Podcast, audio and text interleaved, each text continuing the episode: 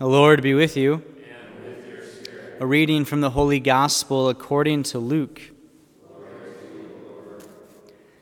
Jesus was teaching in a synagogue on the Sabbath, and a woman was there who for 18 years had been crippled by a spirit. She was bent over, completely incapable of standing erect. When Jesus saw her, he called to her and said, Woman, you are set free from your infirmity. He laid his hands on her, and she at once stood up straight and glorified God. But the leader of the synagogue, indignant that Jesus had cured on the Sabbath, said to the crowd in reply, There are six days when work should be done. Come on those days to be cured, not on the Sabbath day. The Lord said to him in reply, Hypocrites! Does not each one of you on the Sabbath untie his ox or his ass from the manger and lead it out for watering? This daughter of Abraham, whom Satan has bound for 18 years now, ought she not have to have been set free on the Sabbath day from this bondage? When he said this, all his adversaries were humiliated, and the whole crowd rejoiced at all the splendid deeds done by him. The Gospel of the Lord. Jesus talks a lot about hypocrites. And we've been hearing it often in the Gospels lately. But this one in particular kind of drives a, um, a burning fire into our hearts. At least it should.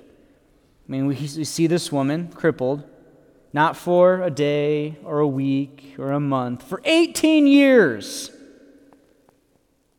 Completely bent over, crippled by a spirit. Jesus looks at her. You're free. Lays his hands on her. She stands up. She glorifies God. Her first response, glorify God. Okay, that's awesome.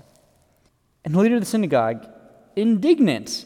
This is, again, one of those issues about the letter of the law versus the spirit of the law. But the Sabbath calls for uh, rest, it calls for time with the Lord.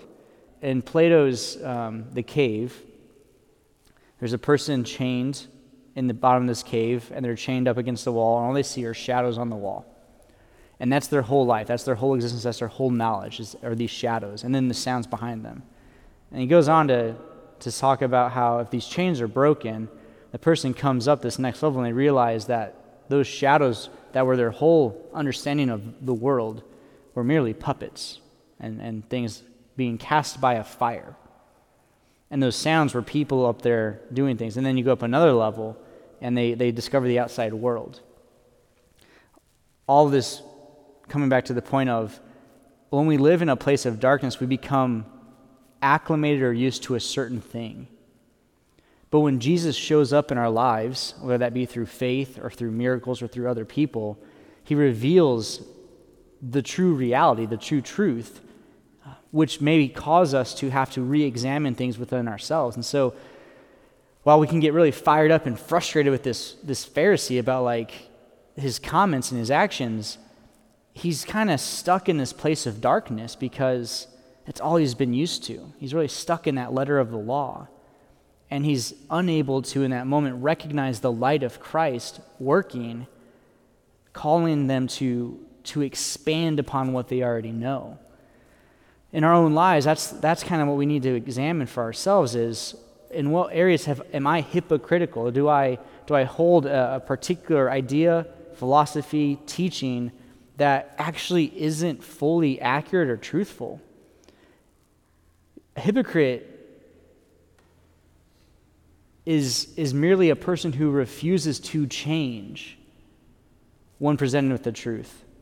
So the other joy is that we have the ability to, to change.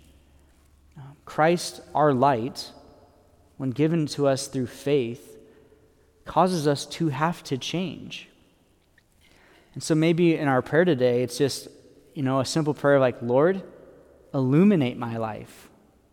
Lord, I invite you to be the light in my life, to help me to see in the midst of darkness.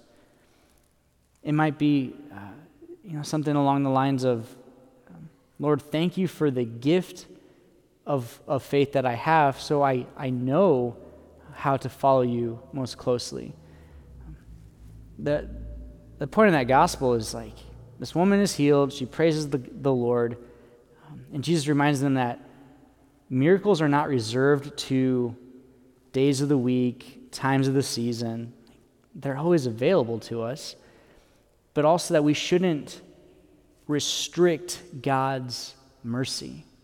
Oh, it's the Sabbath, can't do any work today. Sorry, no miracles, sorry. Come back tomorrow. No, like the Lord is always, always preparing to do something and always able to do something if we allow it. So maybe the, the final example of prayer can just be Lord, I give you permission to move in my life. I give you permission to have control over my life. I give you permission to do with my life what you know is best. Sometimes we just have to give him permission. So, whether it's helping to see the light, giving glory and gratitude for what has already been revealed, or, or simply surrendering and giving permission to God uh, to do what is best, that is our task for the day to, to present that from our hearts to the Lord.